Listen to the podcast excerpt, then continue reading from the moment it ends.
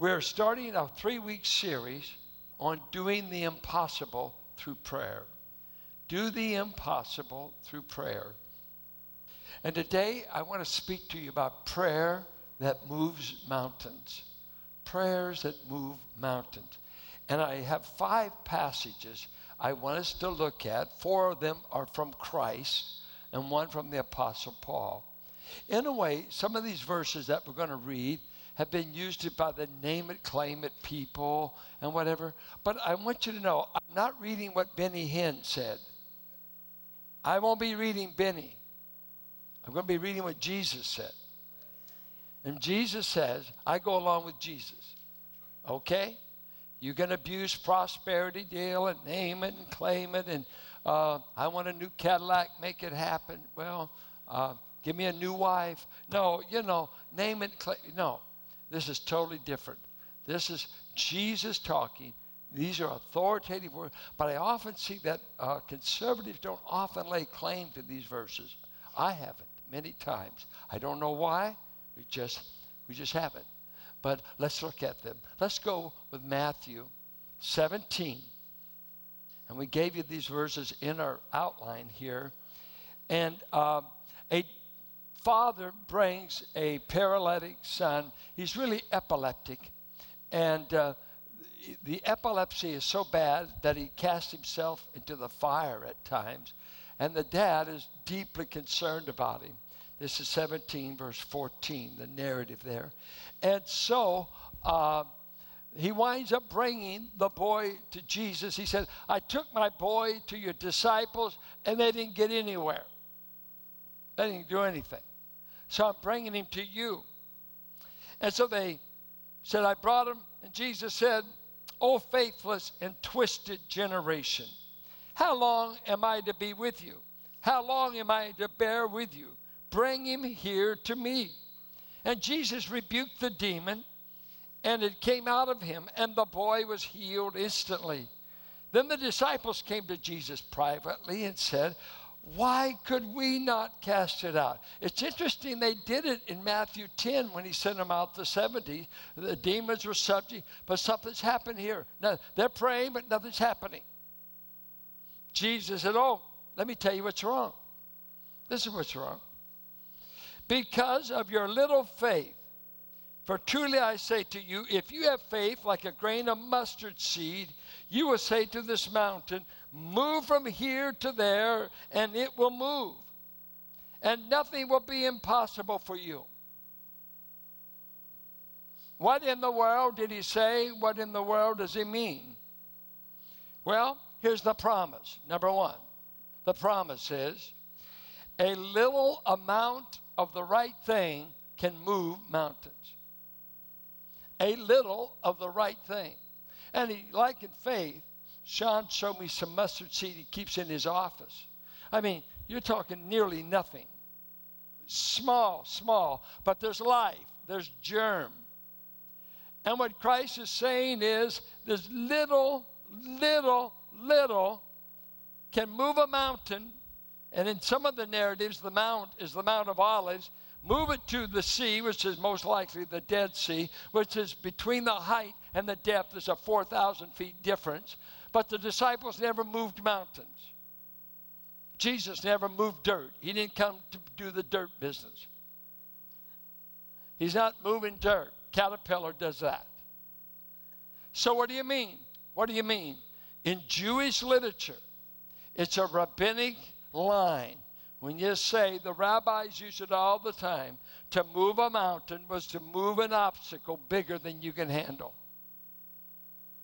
It was impossible for you to do. And let's talk about faith. What is faith? Simple here. It's confidence in the ability of God. Confidence that is the ability if He has the willingness. God is able to do whatever He wants to do. He can hang stars, He can flood the earth, He can burn up the earth, he can tell you the bird where it is before you've even seen it. He can see Nathaniel. He's an omnipotent God. He has no power problems. Okay? This God is great. He is great. And that's who Christ represents. So, number one, promise. Even a little of the right thing.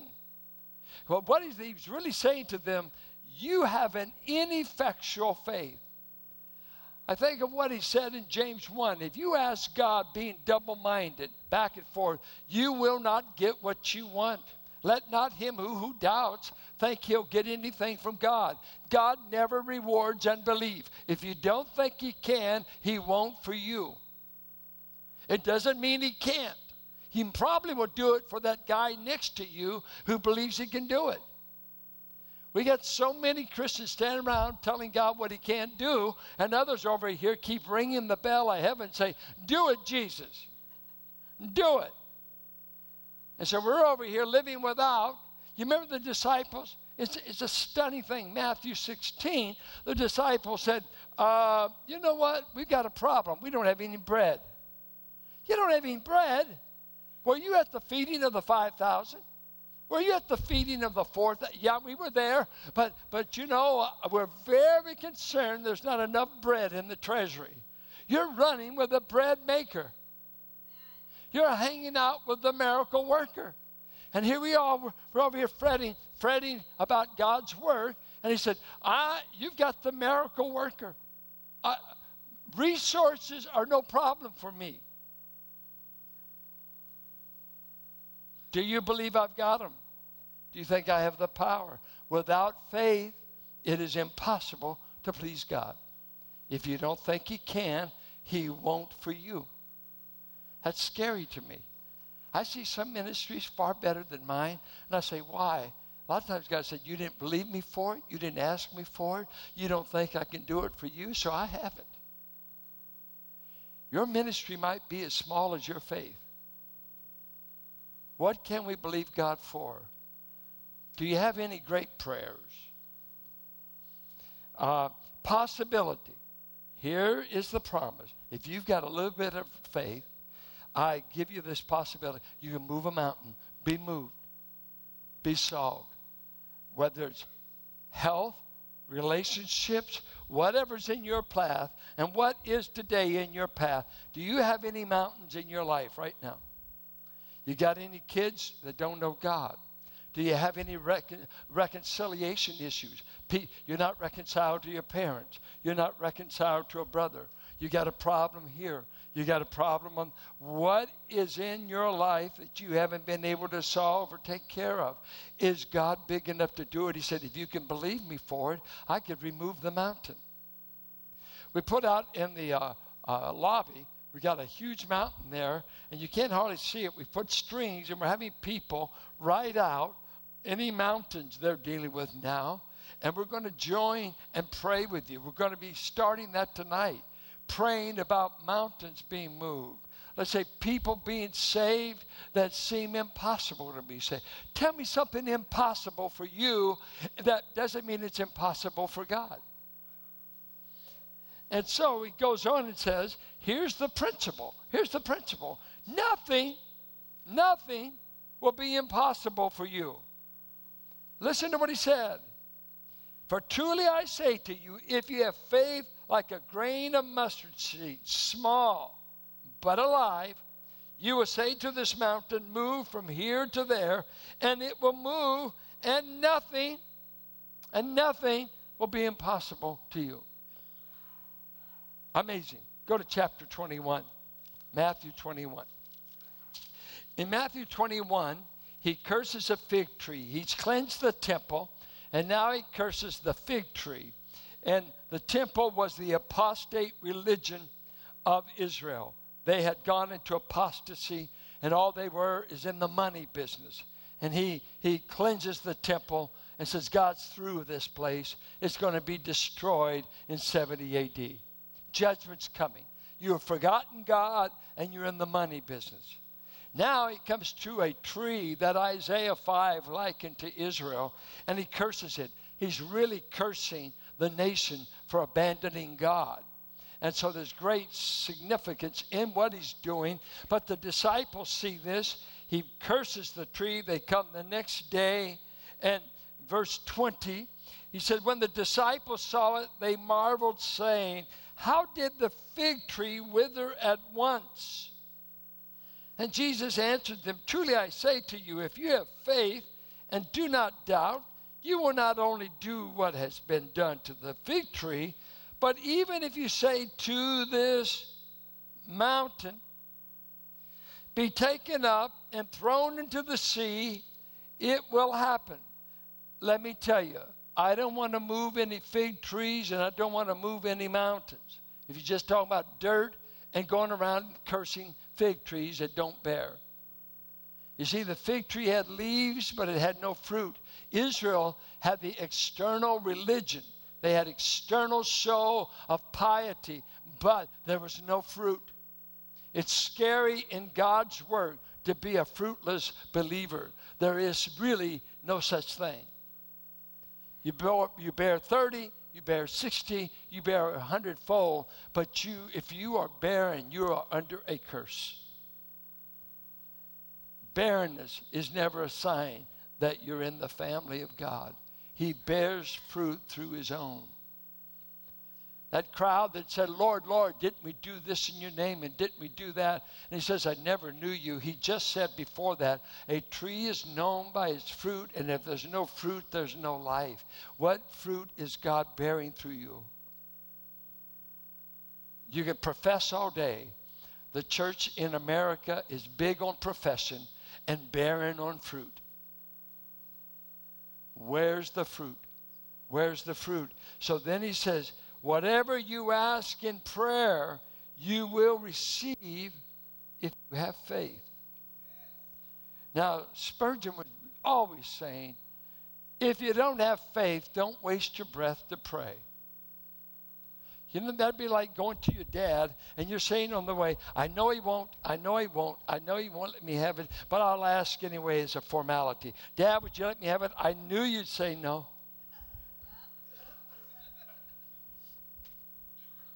That's not believing prayer. Come on, come on, come on. And, and God didn't ever say beg him. We're sons, not beggars. He said, come boldly. And the word boldly in the Greek is freedom of speech with confidence. You're supposed to show up confident that this God will hear you. Next week, we'll be looking at praying without ceasing, and I'll show you what, what that really means and how we ought to be doing that. But he says, if you will pray and have faith, you can ask and you will get what you ask for. Now, let me ask you do you even believe the verse? I said, Do you believe the verse? We gave you coffee. You can amen better than that. That's a cough. Do you believe the verse? This isn't Benny. This is Jesus. I got the red letter, friend.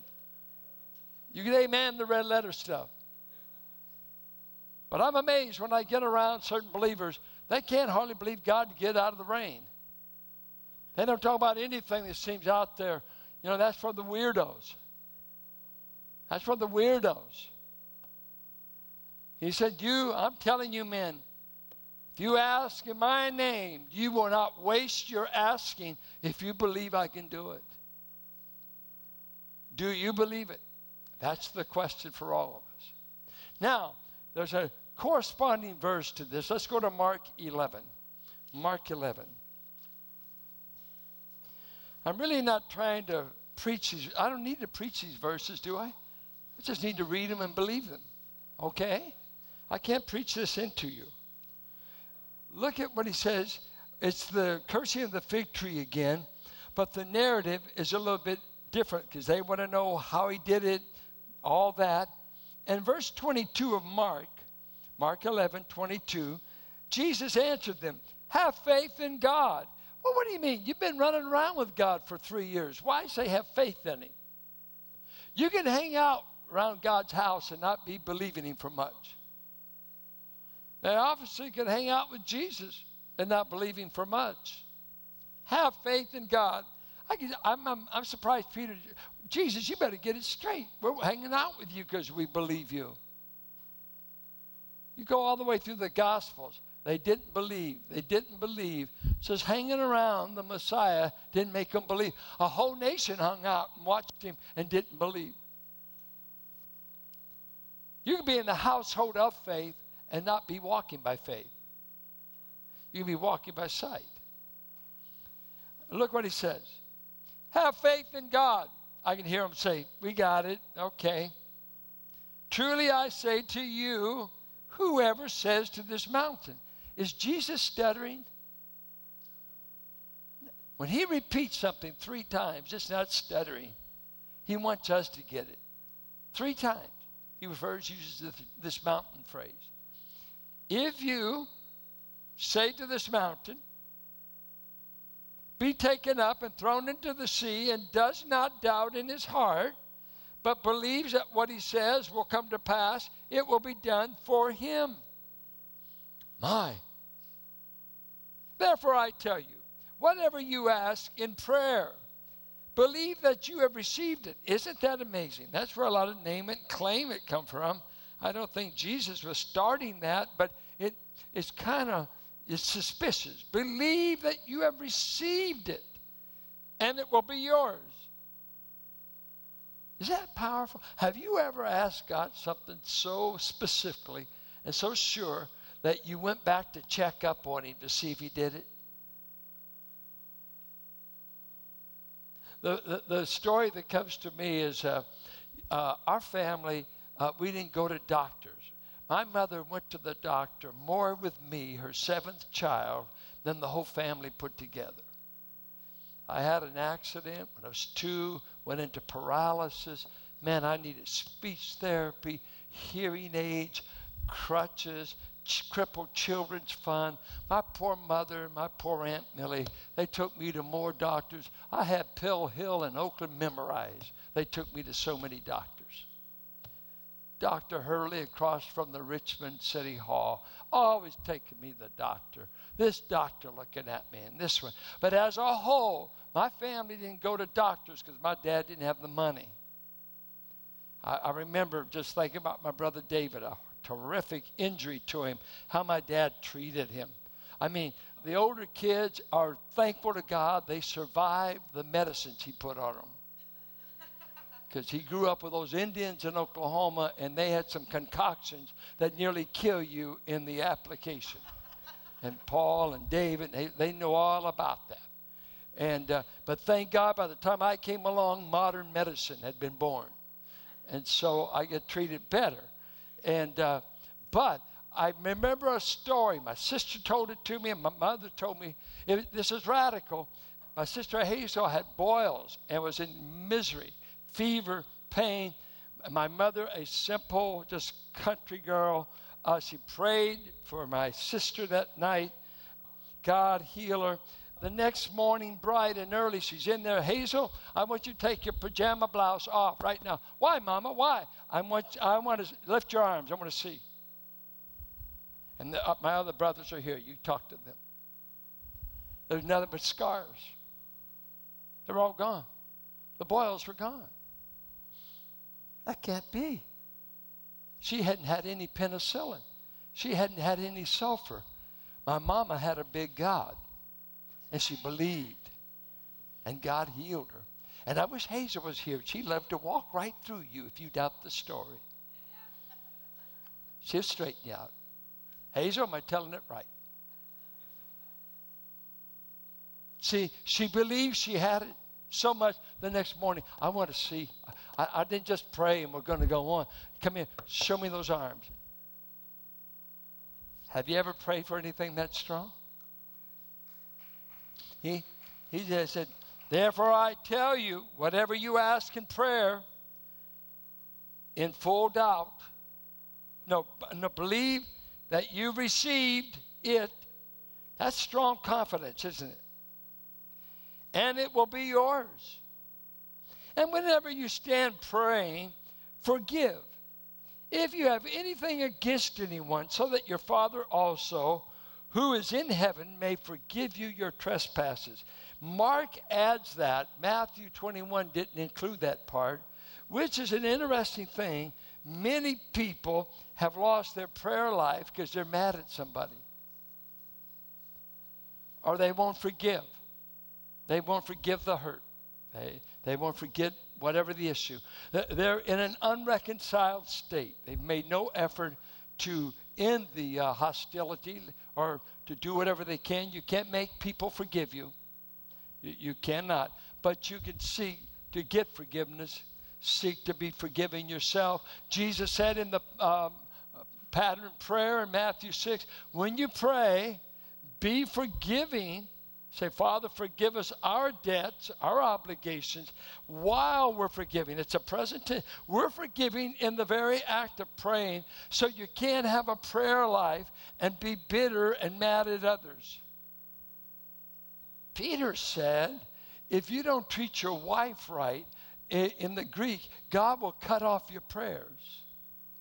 1 Peter 3 7. He said, if you don't treat her with honor and respect, and as the weaker vessel, and that doesn't mean IQ, probably brute strength, that she is composed with a weaker body and may be more susceptible to things physically that could hurt her. So if you don't protect her, if you don't honor her, and if you don't treat her right, said God says, I'll just whack off your prayer life.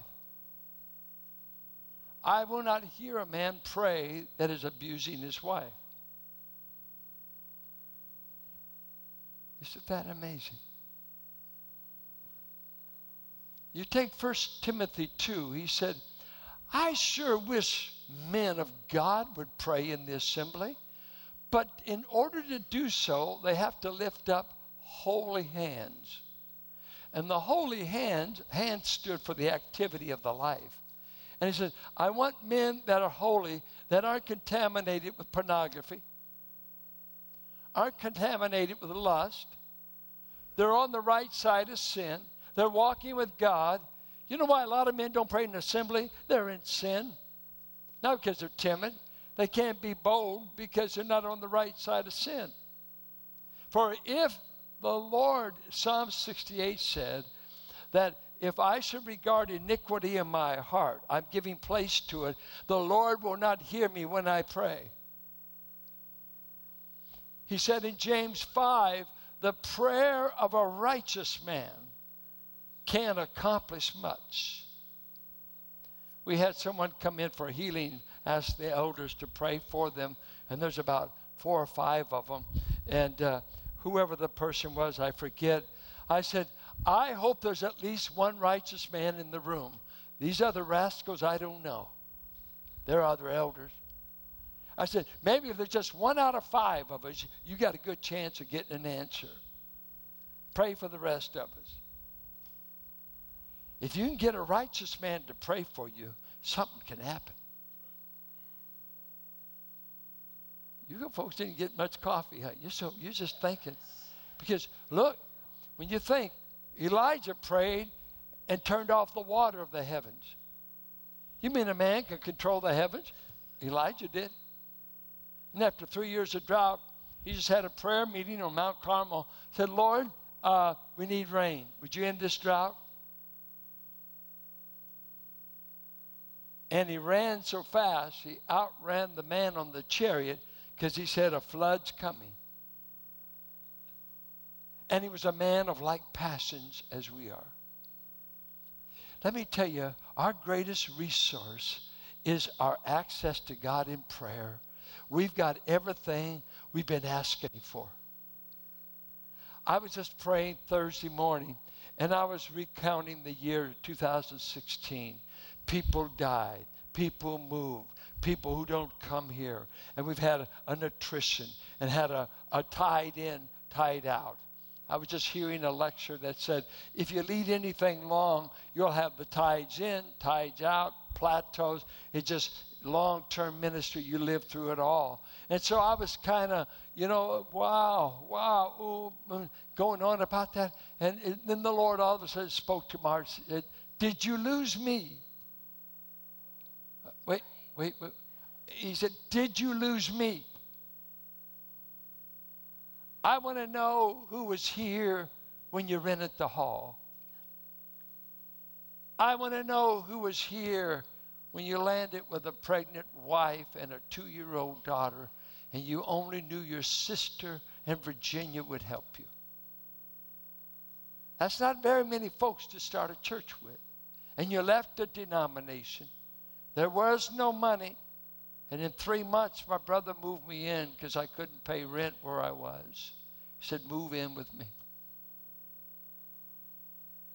As Tim was telling me, there's a book on the will of God that says, Do, Friesen says, do the moral, right or wrong, but wisdom is you do the best decision possible.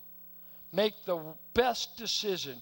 And he said, That's crazy in your regard because only a guy out of his head would start a church like you did. I said, Thank you, Tim. it is crazy. Abraham, leave her. Where do you want me to go? None of your business. Leave. You go where I send you. You go. I think about Malcolm. Stupid, crazy decision to leave a building trade with his brother in Florida and take a mission job for $100 a month. Was that wise? No, it was faith. And whatever the mission is today is wonderful and God's blessed it. But I tell you, there was a day, there were no salaries, there were no benefits. There was just a man crazy enough to say, God loves people on Second in Macdonald. Some of you are so close to the vest. I know pastors. They're so close to the vest, they will never take a risk on God. They won't give God a chance to fail. And all their decisions are so guarded, so close to the vest. We've got to have all the money, all the detail. And uh, why aren't you moving? Because you're frozen in unbelief. Do you have God? Is God in charge of what you want to do? Is God in it? If God's in it, listen to me, Joshua, fear not. I am with you. I want you to take the promised land. Moses has died, but I haven't. I want you to take that land. I want you to cross Jordan and get in there. Why aren't we taking our generation? It takes faith, not money, not buildings. It takes God. You got to know Him. You got to believe He's got the resources. And all this pygmy faith in our hearts that God keeps saying, I want to do something with you if I can get you to believe me and ask me. So as prayer meetings die, we seem to think God died. No, our asking died. Our believing died, not our God. He's alive and well. He doesn't change. I'm the same yesterday, today, and forever. I'm no respecter of persons. If I did it for one, I can do it for another. Why don't you ask me? Why don't you come? Turn and don't let unforgiveness ruin your prayer life. I often tell the story that I had got in a, a myth with Carolyn and I my office used to be at the Quentin House down in Pinole. And I went down there and got on my knees. Oh, Lord, I love you. Pretty soon, it was like the Lord said, I don't want to hear you.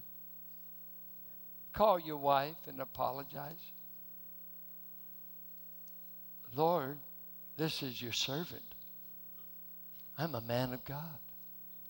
I'm not into apologizing when she's so wrong.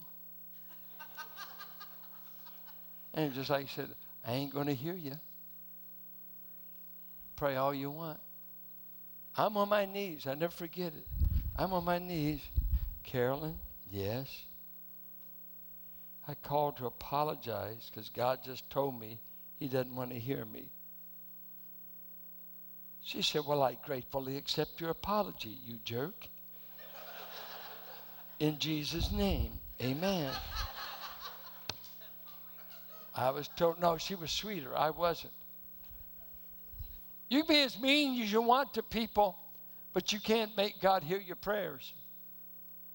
Tell them off. Tell them off. I won't ever forgive you. Don't ever do me that. Go ahead. Go ahead. Go ahead. You're supposed to love your enemies when you're walking with Jesus. You're supposed to be a forgiving people. Why is it we've been forgiven so much and, and find it a strain to forgive so little. Lord, you're pushing me a little too much. You're asking me to forgive. I don't want anyone around me that I have to forgive. I want them all to have it together. No, they're like you, they're flawed. We're all flawed. Well, this is too convicting. Let's go to John. John 14. Look at verse 12. Truly, truly, I say to you, whoever believes in me will also do the works I do. That is phenomenal in itself, is it not? Have any of you raised the dead lately?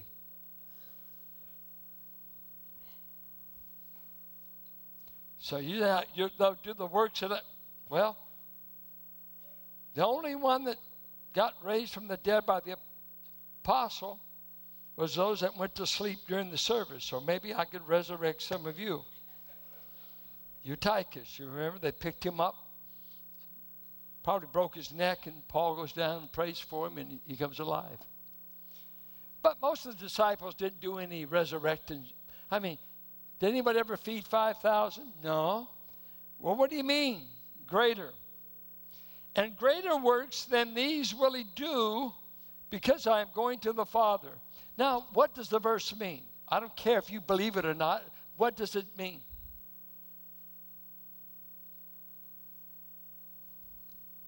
Read it, do methodical Bible, observe, interpret, apply. Uh, first of all, I don't believe that's possible. Jesus slipped. He did not slip. In greater works than these, well, no, that's for the apostles. Wait, wait, wait, wait. Don't strip God of his promises. He was not stuttering. And as that great theologian Bobby Dylan said, God don't make promises he cannot keep. Slow Train Coming album. You need to buy it. He said, if you ask in the name, if you ask in the name, that's the first thing. Now remember, you can use the name and not be asking in the name. Because there were some guys that said to him in Matthew 7, Lord, Lord. He said, I don't even know you. So you use the name and not even know him. But in the name means in the character, within the nature, in the will of Christ. If you ask things in keeping with my nature, my will, my endorsement, that's number one. And the greater works, what do you say about this? What do you do with a flop and a failure and a washout like Peter, who preaches one sermon and more gets saved in one day than the entire ministry of Christ? Greater works. 3,000 in a day. Jesus only got 120 to the upper room so that we might gather from that only 120 believers. And Peter's preaching. Come on, we wouldn't let Peter be our pastor. He failed. He denied the Lord three. Who you want? Let, us run this. Let's read the resume. Well, he just got through 40 days ago denying Christ thrice. Let's vote him in. No, no, you wouldn't have him as a pastor. You wouldn't have Paul either. Prison background, in jail, causes a riot everywhere he goes. You want him for a pastor? You got to be kidding. Good night. We want a peacemaker, not a riot maker. No, we're so picky, we don't know what we need. And he said, They will do greater works, and if you don't know what they are, read the book of Acts. I mean, this is how Jesus never got out of Palestine. His whole ministry was within 50 miles, and by the time the book of Acts ends, they're already to the city of Rome. These old bumbling fishermen aren't doing too bad. The Holy Spirit energized them. He did get them out of Jerusalem. They're doing greater work, and He's doing greater work. They say there's a Pentecost nearly every day in the world. Over 100,000 people a day worldwide are said to come to Christ. We think just because in liberal, uh, God forsaken Contra Costa County, as some have called it, where God doesn't seem to be welcome and men don't want God, as it were. You wanted Him, God saved you. He can save someone anywhere He wants. But there's a Pentecost all over the globe today. God is saving. And God's causing revival. God's causing people. And Jesus said, I'm going to turn over my ministry on the earth to my people. And guess what? I'm going to go up here and be working for you while you do the work down here. We'll form a partnership. I'll be asking the Father for you. You be doing the work down here, and we'll get it done. I go to my Father. The work's not stopping. And when you read Acts 1, the things Jesus began to do through his church. We're supposed to be operating in the name, the name above every name. What a promise. Then he says, Whatever you ask in my name, this I will do, that the Father may be glorified in the Son. If you ask me anything in keeping with my name, my nature, my will, I will do it. What a promise. What a promise.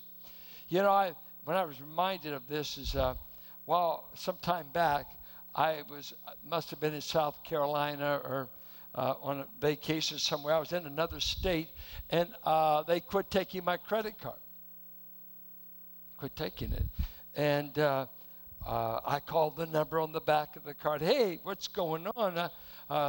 I, I got the money. What? What's? They, they said, oh, oh, we weren't sure, Mr. Howard. This card's being used in another state than where you live.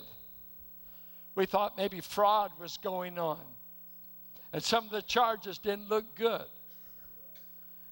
Buying that brand new convertible, we didn't think you're too tight to buy one, so we, we, we knew it couldn't be you and they started going down the charges. I said, Oh, no, no, that's not mine.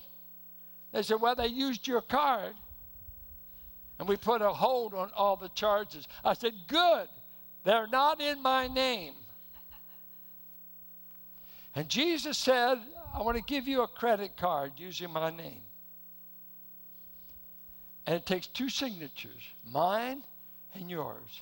Anything you ask me in my name, I will endorse and present it to the Father. You know, it's beautiful in the prodigal stories, prodigal son story. Three things the father gave the boy when he got home a new garment, new shoes, and the family ring. In the, uh, the garment, in the ancient Near East, your status was known by your wardrobe. If you were a slave, they could tell it by what you were wearing. If you were a wealthy man, they, and the first thing the dad says, get the best robe show him he's a family member. The city elders can't be hitting on him. He has status. He's my son. Two, put shoes on him. Slaves go barefooted. Sons get their shoes put on their feet. I want my son not to be treated like a slave. And then he says, give him the family ring back. That would be about like giving him the dad's American Express card. He can now transact family business again. He's just got to put that ring in the wax, and it'll happen in the name of his father. Jesus has given you his name as the family ring. When you come to heaven, I come in the name of Jesus. I'm coming on behalf of your church. I'm coming on behalf of your will, your name. You can transact business on earth in the name of Jesus. Do whatever He wants you to do, do it in His name. I come in the name of Jesus. Don't you hear David telling Goliath, You come in the name of being a nine foot six giant, in the name of the Philistines that hate Israel. You come in the name of your muscle and your armor. I come to you in the name of my God. May the God of Abraham, Isaac, and Jacob not let this uncircumcised Philistine run over the people of God. Let me tell you, God is greater in me than he that's in the world. Greater is he that's in me than he that's in the world. I wish we would get some faith to believe God. Fill this place again. Give us revival. Don't tell me how God died. God hadn't died. You died. You. You've got all the God you need. Are you knocking? He's saying, Little Richard used to sing, Who's that knocking at my door? Well, honey, listen to Little Richard. He asks, seek, knock. Are you knocking? Can God hear you? I just told the story to some of our men in our prayer meeting last week. I, I heard it before I, I moved up here in Fresno. I went to a preacher's convention in Fresno. And a man was up preaching, and he was, uh, he all of a sudden went in the story. He said, A revival swept through some town in the Midwest. And he said, uh, Before you know it, families were being saved. This was happening. And he said, this one family, the dad came to faith in Christ, and nobody else in the family were saved. And the dad would go to church all the time, but then all of a sudden he came up missing every morning.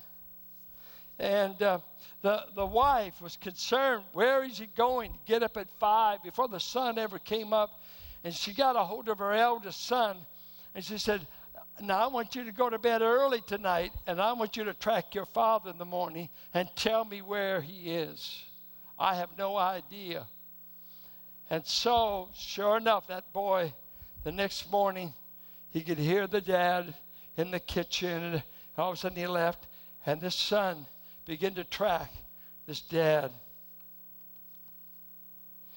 And uh, that evening, the mom got the boy aside and says, Where'd he go? Where'd he go? She said, Mama, he goes out on the edge of town, and there's a cut off tree out there, and he kneels in front of the stump and he prays. She said, Well, you keep tracking him. That boy began to track him for weeks. Pretty soon the wife got saved. Pretty soon the five children got saved.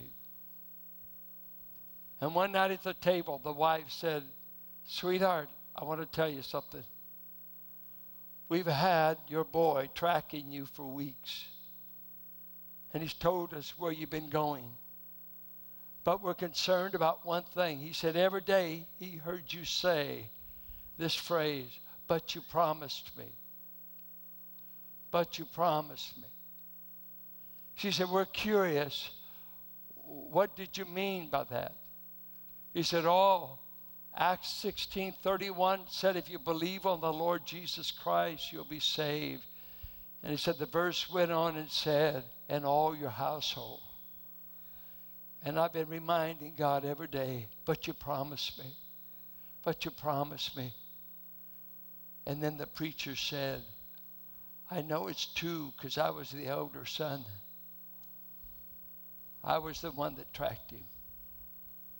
And God saved my mama, saved all of us kids, just because I had a daddy that meet with God every morning and said, but you promised.